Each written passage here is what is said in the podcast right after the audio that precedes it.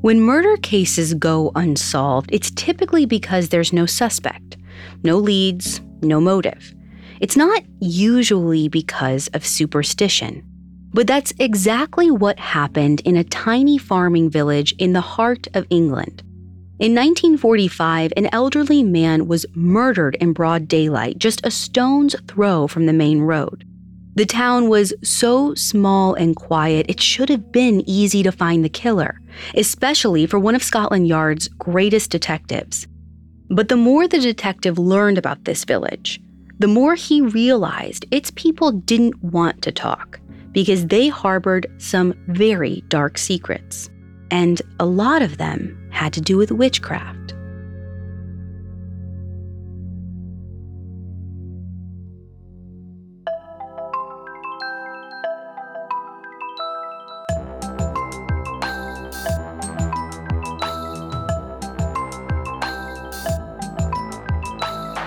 This is Supernatural, a Parcast original.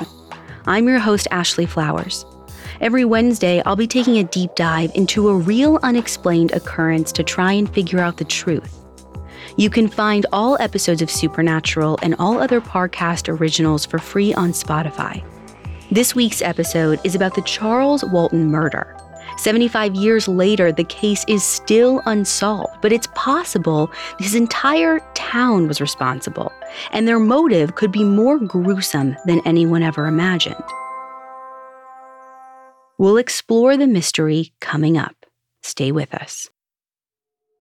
This episode is brought to you by Anytime Fitness. Forget dark alleys and cemeteries. For some, the gym is the scariest place of all, but it doesn't have to be.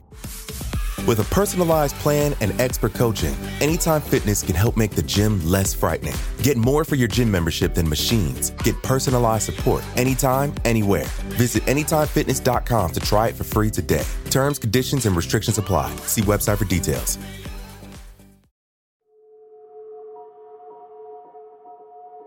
The last morning of Charles Walton's life was just like any other quiet, predictable, ordinary. In February of 1945, England was in the final stages of World War II. But in the sleepy farm community of Lower Quinton, the clock may as well have stopped in the 16th century. Lower Quinton was, and still is, a picturesque village of thatched roof cottages and green fields with stone walls. It's in an area of England called the Cotswolds, which is thought to be the prettiest part of the country, Basically, what you think of when you read a Jane Austen novel rolling hills, sheep grazing, you get the idea. Charles had lived in Lower Quinton all his life. He had no children, but he and his late wife had adopted their niece, Edith. And now that Charles was a widower, Edith looked after him. At 74, he was starting to have bad arthritis and needed help walking, but he was still in good enough shape to make a living by trimming hedges at a local farm. So on the morning of February 14, 1945, Charles woke up as usual. He dressed in multiple layers to ward off the chill, and as always, he attached a white metal pocket watch to a chain on his waistcoat. Edith made him breakfast and packed him a piece of cake for lunch. At 8:30, she watched as Charles left the house with his two walking sticks and cut through a nearby churchyard on his way to work. He was always home by 4 o'clock. But when Edith came home at six, this day, Charles wasn't there. This didn't sit right with Edith. But first, she decided to check with their neighbor, a man named Harry Beasley. Maybe Charles had just gone next door. But Harry hadn't seen Charles either. So the two of them set off into the dark with flashlights. Their destination was the farm where Charles worked, a place called the Firs. The Firs was owned by a man named Alfred Potter, and it was situated at the base of Meon Hill, one of the oldest settled places in the Cotswolds. Archaeologists have found what look like forts made during the Iron Age on top of Meon Hill. And according to legend, it was once the home of the devil himself, who then threw a rock at a local church. Other stories have it as the wandering place of ghostly dogs and horses. The whole town of Lower Quinton is basically in the shadow of this hill, and it's understood that you don't go up there unless you want to be creeped out. But Edith and Harry don't really have a choice. They finally make it to the Firs and they're wandering around in the dark, calling Charles's name, but he doesn't answer. So they decide to go to the main house.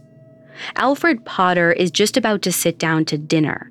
But when he hears his employee is missing, he leads Edith and Harry out into the field where he last saw Charles. They're shining their flashlights everywhere until finally they look over one of the hedges and there's a shape on the ground. It's Charles. He's lying curled up on his left side, just a few feet away from the hedge, and he's surrounded by a pool of blood. But that's not even the most gruesome part. Because Charles's billhook, which is this basically curved trimming tool, is literally sticking out of his neck. Now, this is obviously terrifying, and as the three of them inch forward, they can see that Charles's throat has been slashed at least three different times. It's done in such a savage way that all the main arteries of his neck have been cut.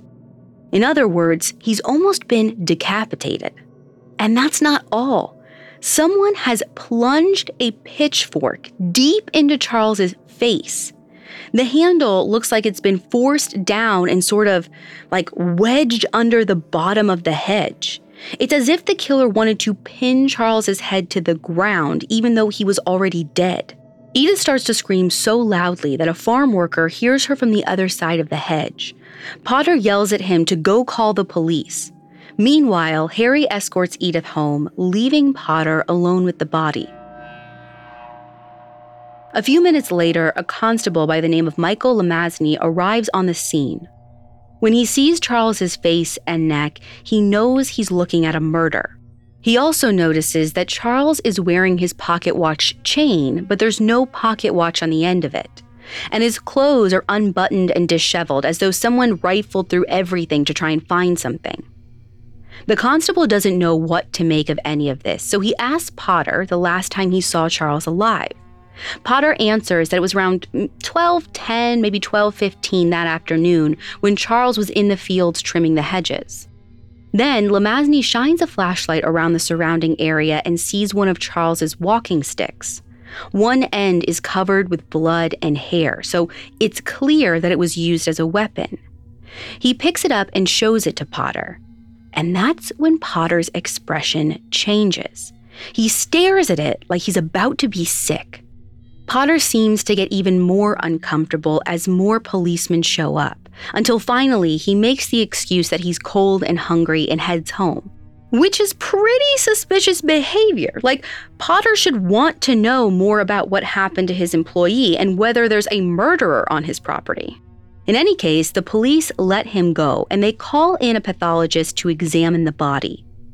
The pathologist gets there around 11:30 that night and he tries to remove the pitchfork from Charles's face, but the tines have been pushed in so deeply it's almost impossible to pull them out. He also discovers several bruises on Charles's scalp along with some broken ribs on his left side. And the backs of Charles's hands are covered in these strange cuts None of this makes sense, but everyone agrees this is overkill. Like, whoever did this must have wanted to destroy Charles Walton. But why? The next day, the cops canvassed the village asking if Charles had been at odds with anyone. But everyone says the same thing. He was a nice guy, maybe a little eccentric, but not the kind of person to have enemies. By evening, the cops realize they're going to need some help. They've combed the entire crime scene and found nothing, so they decide to wire Scotland Yard. 15 minutes later, they get a response. A detective will be on the first train in the morning. His name is Robert Fabian, and he's the best they've got. Coming up, Detective Fabian begins his investigation. Hi, it's Kate from Parcast Network. If you haven't had a chance to check out the entertaining new podcast, Blind Dating, now's the time to binge what you've missed before catching all new episodes every Wednesday. In this Spotify original from Parcast, we're expanding the places you can meet your match with a twist you'll never see coming. Join host Tara Michelle as she introduces one hopeful single to two strangers in a voice only call. Through a series of illuminating games and questions, the trio will get to know one another without the distraction of appearances. But once the cameras are turned on, is personality still enough for these strangers to fall for each other? Or will they say farewell? Connect with new episodes of Blind Dating every Wednesday. You can find and follow Blind Dating free on Spotify or wherever you get your podcasts. This episode is brought to you by Anytime Fitness. Forget dark alleys and cemeteries. For some, the gym is the scariest place of all, but it doesn't have to be. With a personalized plan and expert coaching, Anytime Fitness can help make the gym less frightening. Get more for your gym membership than machines. Get personalized support anytime, anywhere. Visit AnytimeFitness.com to try it for free today. Terms, conditions, and restrictions apply. See website for details. Now back to the story. When Robert Fabian arrives in Lower Quinton, he is at the peak of his career. At 44, Fabian's been on London's police force for almost half his life, and he's earned an impressive reputation for solving crimes. His specialty is the criminal underworld of London brothels, gambling dens, jewel thieves. I mean, this guy has seen and done it all. So when Fabian gets to this quaint farming village just two days after the murder, he thinks that this is going to be easy. There's less than 500 people in the entire town. It's so quiet you can hear a pin drop. And Charles died less than half a mile from the main road in the middle of the day. According to the coroner, it was sometime between 1 and 2 in the afternoon. In a town this small, someone has to know something. So Fabian and his associate, Detective Sergeant Albert Webb, decide they're going to interview everyone in the village, starting, of course, with Alfred Potter. Fabian goes straight to Potter's house and sits down at his kitchen table. He gently asks Potter to go through the events of the day one more time. But Potter's story is slightly different from the one he told officers the night of the murder. Again, it was 12:10 in the afternoon when he saw Charles, but this time Potter reveals that he was heading to a field to feed some sheep. When he got there, he saw Charles in the next field over. But now it was about 12:20, and Potter says he was too busy to go over and speak to Charles. He claims one of his heifers had died in a ditch the day before and he needed to get it out. Fabian asks Potter if he's positive that the man he saw was Charles. And Potter says, well, no, he can't be positive, but that he's, quote, almost certain, unquote. Then, out of nowhere, he brings up a POW camp a couple of miles outside of town. Over a thousand prisoners of war are being held there, and it's known that security is lax. POWs are able to come and go as they please, so they're often spotted around the village and surrounding fields. Fabian hears this, thanks him, and leaves. He can't get a read on Potter yet, but he's definitely intrigued by this information. And sure enough, later that day, police find what appear to be army boot footprints along the border of the field where Charles died. It looks like they go over a fence and head straight into the woods on Meon Hill, and then they just disappear. It's a promising enough lead that Fabian arranges to have all 1,000 POWs interviewed, but he's skeptical that a prisoner is responsible. For one, most people are murdered by someone they know, and Fabian still can't figure out a motive. Obviously, this has all the earmarks of a robbery gone bad, the disheveled clothes, the missing watch. Maybe someone thought Charles was carrying money. But why kill him so brutally? In Fabian's mind, this has got to be some sort of vendetta. Meanwhile, Michael Lomasney, the first officer on the scene that night, has a funny feeling about Potter, so he decides to go back and talk to the farmer himself.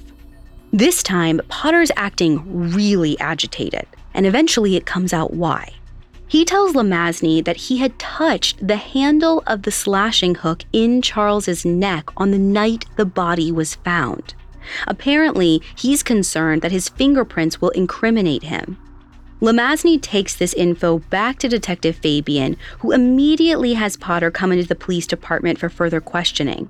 He asks Potter point blank about the slashing hook, and Potter says that Charles's neighbor, Harry Beasley, asked him to touch it. Allegedly, Harry wanted him to make sure Charles was dead. Of course, Harry denies this, and Fabian's starting to think that Potter's the guilty one, but he still doesn't have enough evidence to make an arrest. He just keeps hoping the next villager he talks to will give him some sort of lead, but so far his interviews are going nowhere.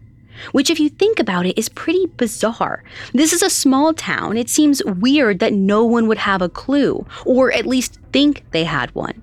But the folks of Lower Quinton don't even seem curious. And not only that, they're acting sort of unwelcoming. Like one day, Fabian knocks on someone's door and he's greeted by an older man. Fabian says he's there to ask questions about Charles Walton, and the local replies, quote, He's been dead and buried a month now. What are you worrying about? End quote.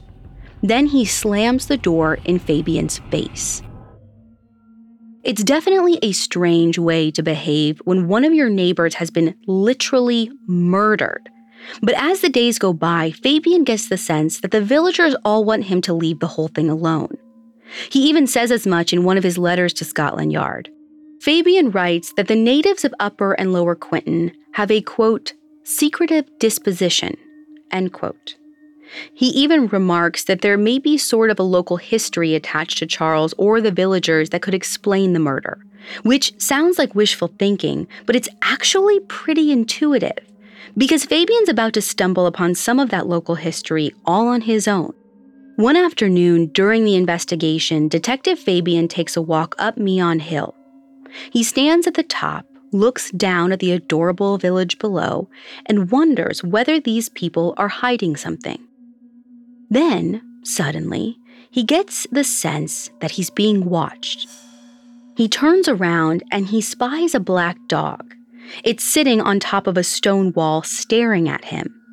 Finally, it jumps down into the field and walks past Fabian. A few minutes pass, then a little boy comes over the wall. Fabian asks him if he's looking for his dog, but the boy's confused. He asks, What dog? Fabian says, That black dog. But before he can finish his sentence, the little boy turns completely pale. Without saying a word, he turns and runs down the hill. The whole thing is unsettling. So when Fabian gets back to the village, he decides to look at this little book that was given to him by the head of the local police, a guy named Alex Spooner. Spooner thought the book might help him understand the community better. It's called Folklore, Old Customs, and Superstitions in Shakespeareland. And as soon as he begins reading it, Fabian understands why the villagers might be acting so weird. It turns out he stepped into the most superstitious, occult obsessed area in all of England. Apparently, ancient beliefs about the devil, black magic, and ghosts are still going strong in the Cotswolds. And this whole region has more than its fair share of hauntings and weird occurrences. Some people think it has something to do with a circle of ancient stones that are just 12 miles away from the village of Lower Quinton. They're called the Rollright Stones, and they're widely thought to be the site of pagan rituals back in the Neolithic era. Later on, they become popular for witch rituals, and in the 1940s, at the time of Charles Walton's murder, those rituals were apparently still going on. One of these superstitions centers around black dogs. For as long as anyone can remember, these animals have been thought of as an omen of death or a symbol of the devil. To see one is bad luck, and one dog in particular has been known to actually kill people. It's called Black Shuck, from the Anglo Saxon word suka, which means demon. According to the legend, this dog once walked into a local church in the Cotswold town of Bungay in 1577, and it went ballistic. It even killed a couple of people inside the church as they were praying. This legend is still strong even today. Cotswold locals swear a huge black dog with green or red eyes will run across the road as they're driving, usually in the middle of the night. So when word gets out that Fabian has seen a black dog on Meon Hill, people really start to shut down. When he walks into a local pub, no one will even make eye contact. Even Fabian begins to wonder if there's some truth to this legend, because later that same day, a black dog is hit and killed in the village by a police car. And in the days following, another black dog dies. Only this time, it's not a case of roadkill. The dog is literally found hanging from a bush near the site of Charles's murder. It's an ominous sign, but Fabian doesn't know what it means. And as the weeks drag by, it's clear the villagers are never going to talk. Fabian's just about to give up on the Charles Walton murder when he comes across a local story, one that really piques his interest. As it turns out, this isn't the only time someone in the area has been killed this way. Coming up, the first pitchfork murder. And now back to the story. 70 years before Charles Walton was murdered, on September 15, 1875, an 80 year old woman named Anne Tennant left her house in the Cotswolds to buy some bread. On the way to the bakery, Anne encountered a neighbor of hers, a man named John Haywood. Haywood was a farm laborer, and on this particular night, he carried a pitchfork. It's unclear if the two had words, but what we do know is that Haywood fatally stabbed Anne in the head and on her legs multiple times with the pitchfork. Some say he impaled her throat, then used a hook to carve the sign of a cross in her chest. At any rate, Haywood was caught and sentenced, but when asked why he did it, he always said the same thing Anne Tennant was a witch. According to Haywood, she'd placed a curse on his land or one of his animals using the evil eye. And the use of his pitchfork was no accident. It seems there's an old Anglo Saxon tradition called sticking. This is where you stab someone with a pin or a thorn and hope that the person bleeds enough to die. The Anglo Saxons believed this was the best way to kill a witch because she would bleed out all her evil powers. Haywood said that Anne wasn't the only witch in the village. He claimed there were at least 15 other witches, all of whom he'd planned to kill the same way. Of course, he never got a chance. Haywood was determined to be mentally ill, and Anne died with zero proof that she was ever a witch. Detective Fabian says he learned of this story as he was investigating the Charles Walton murder in February of 1945 but at the time, he didn't mention it. At least, not in any of his reports to Scotland Yard. He's more focused on Alfred Potter, who he's pretty sure killed Charles, whether or not he was a witch. For one, Fabian learns that Potter's parents owned the farm with him, and that Potter would sometimes keep the money they gave him to pay the workers. There were weeks when Potter would supposedly forget about payday and pocket the cash. But after taking 4,000 statements, Fabian has nothing to convict Potter of such a grisly murder. No proof of motive, no leads. So after a full month of investigations, he quits. He goes back to London at the end of March 1945. And to the disbelief of everyone at Scotland Yard, the Charles Walton case goes unsolved. Robert Fabian retires four years later in 1949, and the next year he publishes his first memoir. It's called Fabian of the Yard. In it, he devotes an entire chapter to the Walton case, and for the first time, he publicly mentions witchcraft. You could say he almost milks it. Fabian talks about the secretiveness of the villagers and how they seem to be keeping something from him. He talks about how the cult of satanic worship is alive and well in pockets of England, and he draws a connection between Charles's murder and Anne Tennant's some 70 years earlier.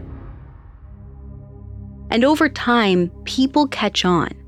They start to wonder whether Charles Walton was secretly a witch and if his death wasn't some sort of retribution. Now, we can credit historian Donald McCormick for being the one who really got this theory going. In 1968, some 20 years after Charles's murder, McCormick wrote the first book on the case. It was called Murder by Witchcraft. In it, McCormick claims to have spoken to a high priestess from the Cotswold area. Allegedly, she said that Charles Walton wasn't a witch, but he did have an ability to talk to animals. She called it a quote, strange kind of psychic power which you get in some countrymen, end quote. And apparently, birds were Charles's favorite, but he also had a strange power over dogs. Now, another anonymous source in McCormick's book was a man who said he'd hired Walton several different times, and he claimed that Walton bred natterjacks, which is a type of toad that doesn't hop, it only runs. Allegedly, Charles would harness these toads to toy plows and let them run across a field, which sounds bonkers, but it's actually a practice known as blasting the land or making the soil unfertile. It was believed to be a ritual that witches centuries ago would use to curse farmers. Now, again, there's no proof that Charles actually did this outside of McCormick's anonymous sources. And I should mention that McCormick had a tendency not to identify his witnesses, so it's possible this was all made up. And if it's hard to believe Charles is a witch, it could be because Detective Fabian and McCormick were both looking for superstition in the wrong place. Because as far as anyone knows, Charles Walton was just a regular old man. The real occultists may have been the villagers of Lower Quinton. Earlier this year, we did an episode called Who Put Bella in the Witch Elm. Those of you who listened may remember a researcher named Margaret Murray. She was one of the first highly regarded female scholars in England and a respected anthropologist and Egyptologist. In the early 1920s, she became fascinated with witchcraft, which is why she was so interested in Bella's case. Then, in 1950, 87 year old Murray catches wind of Robert Fabian's new book and the Charles Walton murder, and she decides to travel to Lower Quinton herself. But instead of showing up as a researcher, she pretends to be an artist. Murray chats up the locals to see if any of them will finally talk about Charles's murder. And they do. After speaking to the Lower Quinton villagers and doing her own research, Murray gave an interview in which she said she was 95% certain that Charles Walton had been killed because of witchcraft. Not because Charles himself was a witch, but as a blood sacrifice to improve the fertility of the soil. Now, blood sacrifices are a known part of witchcraft, which has its roots in ancient beliefs about the earth, fertility, and the cycles of life and death. Blood represents life and creation, and giving blood to the land is thought to improve its fertility. And as we know, the whole town of Lower Quinton was steeped in superstitions. Also, 1944, the year before Charles died, had been a bad year for farming. The outlook for 1945 didn't bode well either. Plus, England had been at war for years. Food and luxuries were scarce. Things were looking pretty bleak, which means people in the town may have been willing to try anything to ensure a profitable year, including killing one of their own. To Murray, the way the pitchfork was lodged into Walton's face, pinning his head to the ground, was a dead giveaway. It was almost as if whoever killed him wanted him to bleed into the ground as much as possible, and as long as possible. She even suggested that the date, February 14th, had been on purpose. In an interview with the Birmingham Post, Murray said that the 14th was actually the first, according to the original Roman calendar, and February 1st was a traditional day of pagan sacrifice. If this is really the case, it would suggest that the entire town was in on Charles's murder, which would make a lot of sense considering how cagey they were during the entire investigation. In fact, six years after Murray's investigation, this is 1956, a woman wrote to the Reynolds News, a UK newspaper. She wouldn't give her name, but she said that for the past 12 years, she'd been in a satanic cult in the area and she confirmed that Charles Walton's murder was a ritual sacrifice, just as Margaret Murray had said. She also said she knew exactly who did it and that the killer wasn't local. They had come up from London and 13 people were present for the murder. Allegedly, they danced around in Charles's blood. Now, this part seems pretty hard to believe considering how quiet and insular the village was. It's hard to imagine 13 people dancing in a field in the middle of the day. And I should also mention that in the woman's account, the crime happened in the middle of the night, not the afternoon. And without any evidence, it seems more likely that Alfred Potter was at fault. He was near Charles just before he was killed, and he wasn't the world's best boss. But even today, the people of Lower Quinton remain oddly tight lipped about this murder. Recently, a BBC reporter traveled to the town to interview some people about the Walton case, and they experienced what they called a community response. It was as if people were following a script instead of actually saying what they knew. One person even said, quote, In cases like this, there's always someone that knows something. But for the sake of relatives and not upsetting people, nobody will say. End quote. Whether that's the Potter family or the entire town, I'll let you decide.